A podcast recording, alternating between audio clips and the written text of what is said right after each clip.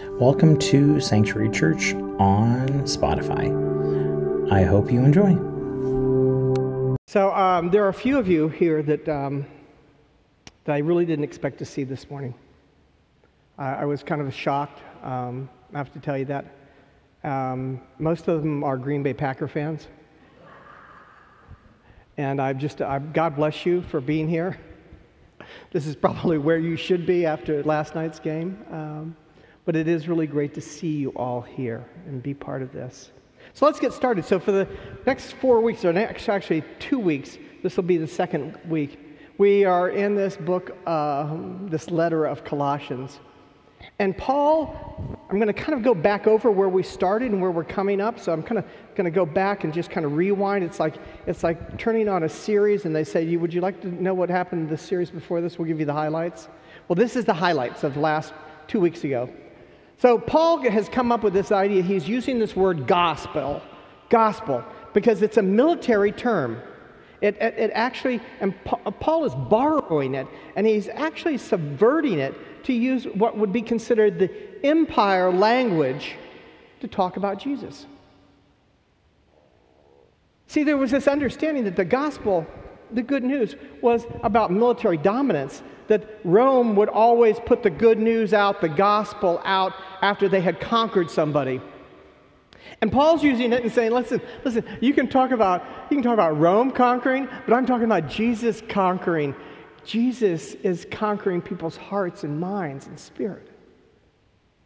And so this is a very, very uh, political connection here. It's, it's actually saying it's, it's, it's not about violence, it's actually about suffering.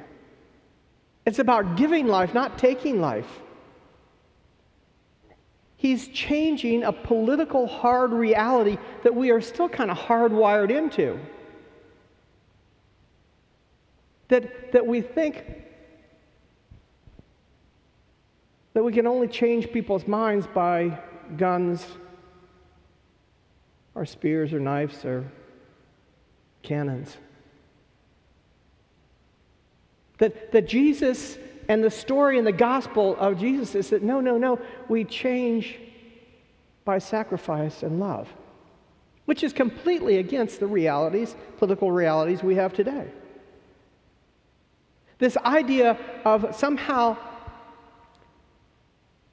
that the political and religious time that was going on, the first century, that Jesus is talking about politics of that time. And listen, I know that, you know, there are many times we get together and we put politics and Christianity together and they make really ugly bedfellows. I mean, they really go south quickly the marriage of them sometimes just doesn't work. And it's hard to deal with those things because this idea that this gospel is that it is good news. And so what happens is, as we talked about this a couple weeks ago, is that we, we paint the gospel either blue or red, whichever we see or whichever we are affiliated with. That you're not really a Christian unless you're on the blue side, or you're not really a Christian unless you're on the red side. And this is always a perversion of the gospel. That the gospel is larger than any two parties could ever be. That painting it into one corner or the other is true heresy. That whichever side that is, I ask them, please, to repent and stop that. That the gospel is larger than that. Yeah. So we can't remove the gospel from public life. There is a political reality that what influences our heart and our soul and our mind. We are all concerned about poverty. We are all concerned about war. We're all concerned about health care. We're all concerned about education. And see, this is what's deeply embedded in what Jesus is speaking about. That we are supposed to care for the least of those, that we are supposed to visit people within prison, we're supposed to clothe the naked, we're supposed to feed those who are hungry, that, that these are all things that are deeply connected to the gospel of Jesus. So we cannot allow one political party or the other to co opt this gospel. We just got to stop this.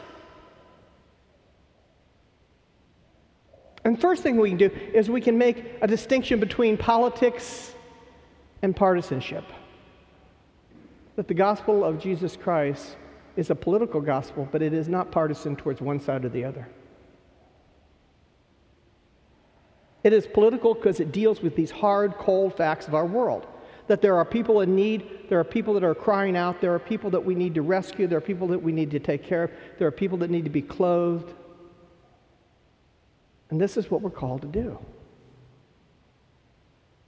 And to challenge the empire at that time, to challenge what the meaning is of the empire. If the goals of the empire, which at that time Rome was money, wealth, and security, the goal of the gospel was peace and reconciliation and justice. And so we have to see how those measure out.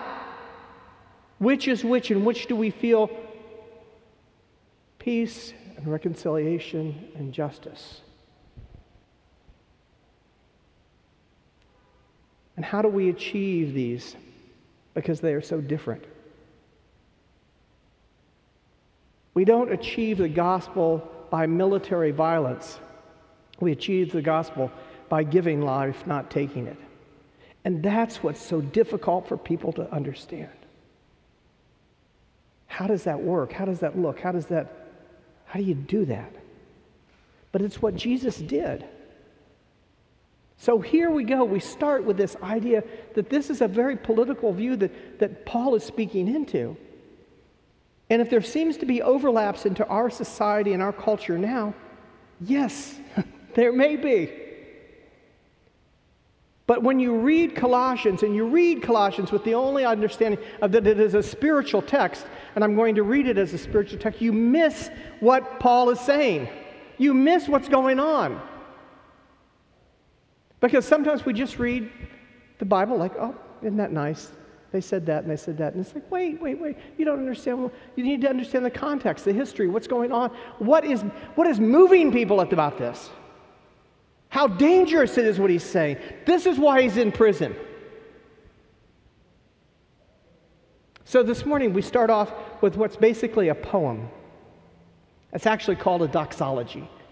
And it's one of the things that's so much in, that's so interesting about this is that it was, it was written, this poem was very, it was actually written about this time.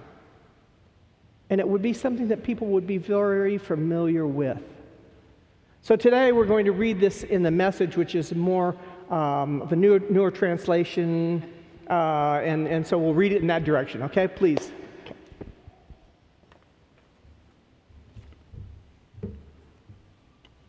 This is sort of headed Christ holds it all together. We look at the Son and see the God who cannot be seen. We look at the Son and see God's original purpose in everything created. For everything, rank after rank of angels, everything got started in Him and finds His purpose in Him. He was there before any of it came into existence, and He holds it all together right up until this very moment. And when it comes to the church, He organizes and holds it together, sort of like a head does to a body. He was supreme in the beginning and leading the resurrection parade, he's supreme to the end. From beginning to end, he's there, towering far above everything and everyone. So spacious is he, so expansive, that everything of God finds its proper place in him without crowding.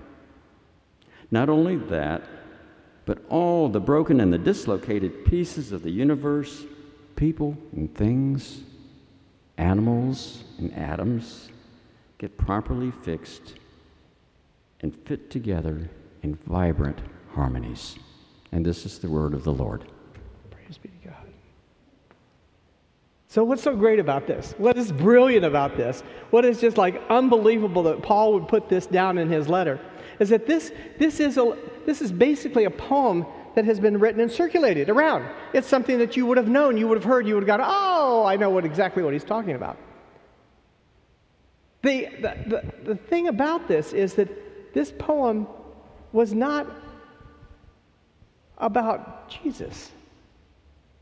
See, the poem is that he's in the image of God. He was the firstborn. Uh, he was given first place. He was equal to the beginning of all things. He restored the order and he began life and vitality. Therefore, he is God's manifestation.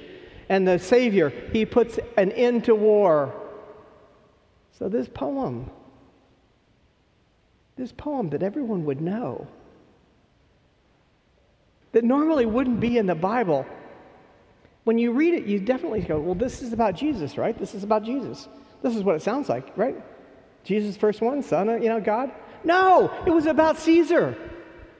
This was a poem about Caesar. Caesar was not just the son of God, he was God. So what Paul's putting in here is he's going like, wait, wait, wait, wait. You say this about Caesar? It's really about Jesus. It's really, this is so politically beaten into this that people will be going, oh my gosh, I can't believe he said that. See, this Rome at this time was really good, really good at propaganda. I mean, they were really, really good at that. They understood that to capture your imagination, to get your imagination, I had to use banners, I had to use coins, I had to use all slogans. And I'm so glad we're past that now. You know, we, we don't have, we don't fall for that stuff anymore, do we? So, so Rome constantly had Caesar's head on the coins. He had sayings that he is God, this understanding. And suddenly Paul is saying, wait, let me explain to you. He does not represent God. He is not God. He is not the Savior. He does not put an end to war. Pax Romana. The idea of, I bring peace at the end of a sword. You either agree with me or we kill you. This was the Roman thought. This was, this was it. It was brutality. It was incredible bloodshed. And so Paul is going up against this and saying, Rome does not bring you peace, but Jesus brings you peace. And it's not based on the empire wanting to create and increase their tax base and their power. It's not based on the idea of cruel, horrible brutality, but it's based on the idea that God brings peace. That God brings peace. So Paul takes this poem and he subverts it to saying it's not about Caesar. That, that poem that you know, that thing, that it's not about Caesar, it's about Jesus. It's about visible peace on earth. Not just peace within us, but peace on earth. That, that this peace is being brought, that those, that the power of Christ, being the firstborn, the creation, created in the image of God, brings peace.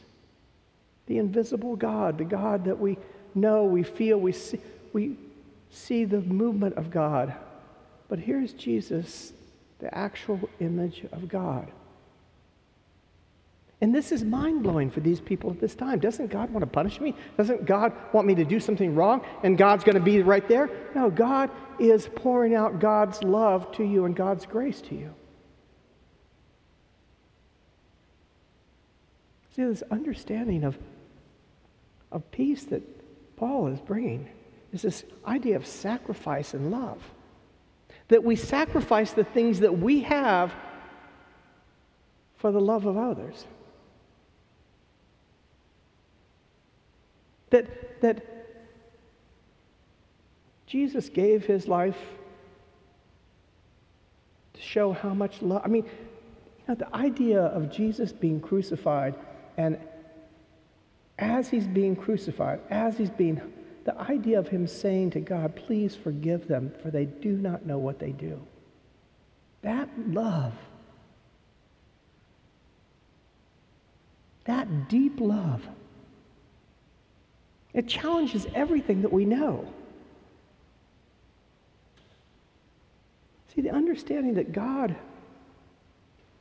loves us so much, that God loves you just who you are, that God meets you right here, right now, that God has been there for you. And when you look back in your life and you go, I didn't see God in my life there, but now I do see that God was there. And I see there where I turned away from God. I see, I see it easily.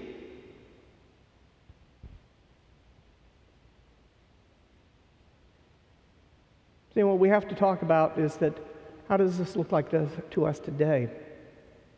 We need to be careful. We need to be careful. Because our concern is that we we do not believe that we are the great liberator. For 70 years we've said this. That we bring the fruits of democracy to free the world and defeat evil. And over and over again, we have all these images that are distilled. Part of us and part of what we need to do as Christians is that we own our dark side. We own our dark stuff. You know, the things that we've done. You know, that we own them. I was on the phone to a young girl in Germany. It was a national public radio, and they were doing an interview, and we were talking. And I said, You know, now we're through with this interview, can I ask you a few questions? And she said, Sure, of course, of course, of course. I said, Okay, so um, the Holocaust. The Holocaust. What? Hey, guys, up there? Shh, we can hear you. Okay.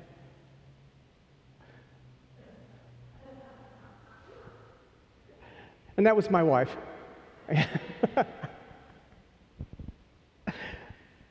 So I'm on the I'm on the conversation with this girl from uh, like an NPR type of station from Germany, and I asked her. I said, I said, what about the Holocaust? How do you how do you deal with that? Do you just pretend like it didn't happen? You know, or do you teach it in school? Do you, I mean, do you actually teach it in school? And she said, oh, of course we do.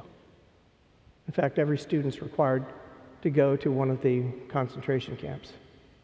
That that's expected.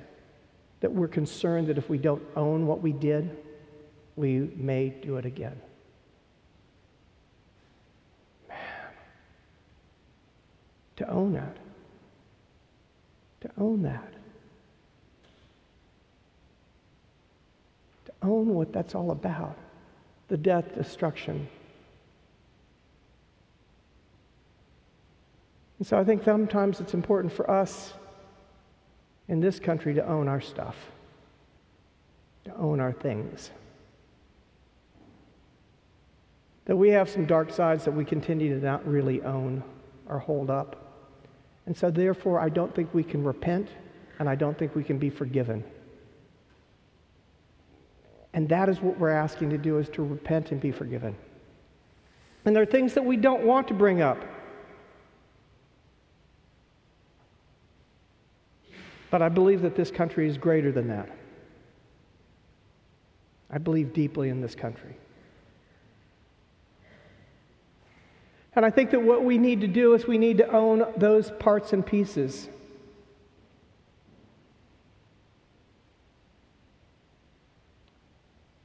You know, slavery was a horrible thing that this country did, participated in, practiced. Having husbands and wives separated, children sold off, people beaten and killed. And maybe part of it is understanding that we do have some darkness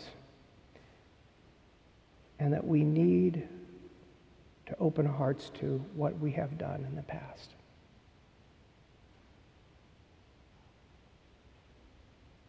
Some of the things that we did to the indigenous people of our country. There are things that we need to ask forgiveness for and not be afraid to look at it. I believe that we are greater than our past sins. I have great faith in this country. I have great faith that we can become more and more people of sacrifice and love, that we can bring hope into this world. But we need to accept that we have a dark side and we so easily go that direction. We invaded a country that had nothing to do with 9 11. You know, let's just say it.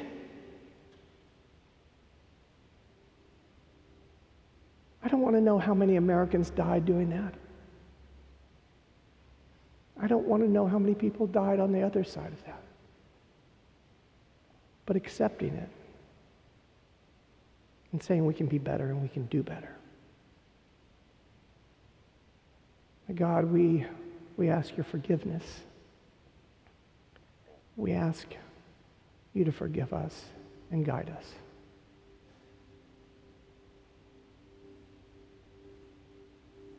We've done things that we don't even want to look at. That we do everything we can to acknowledge that we didn't do that.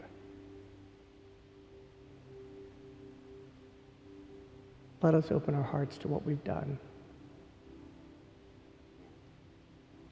grow into people that are more like you. Faith and love.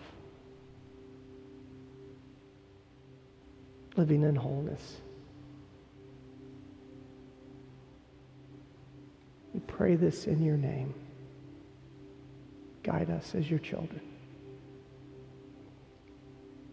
Amen.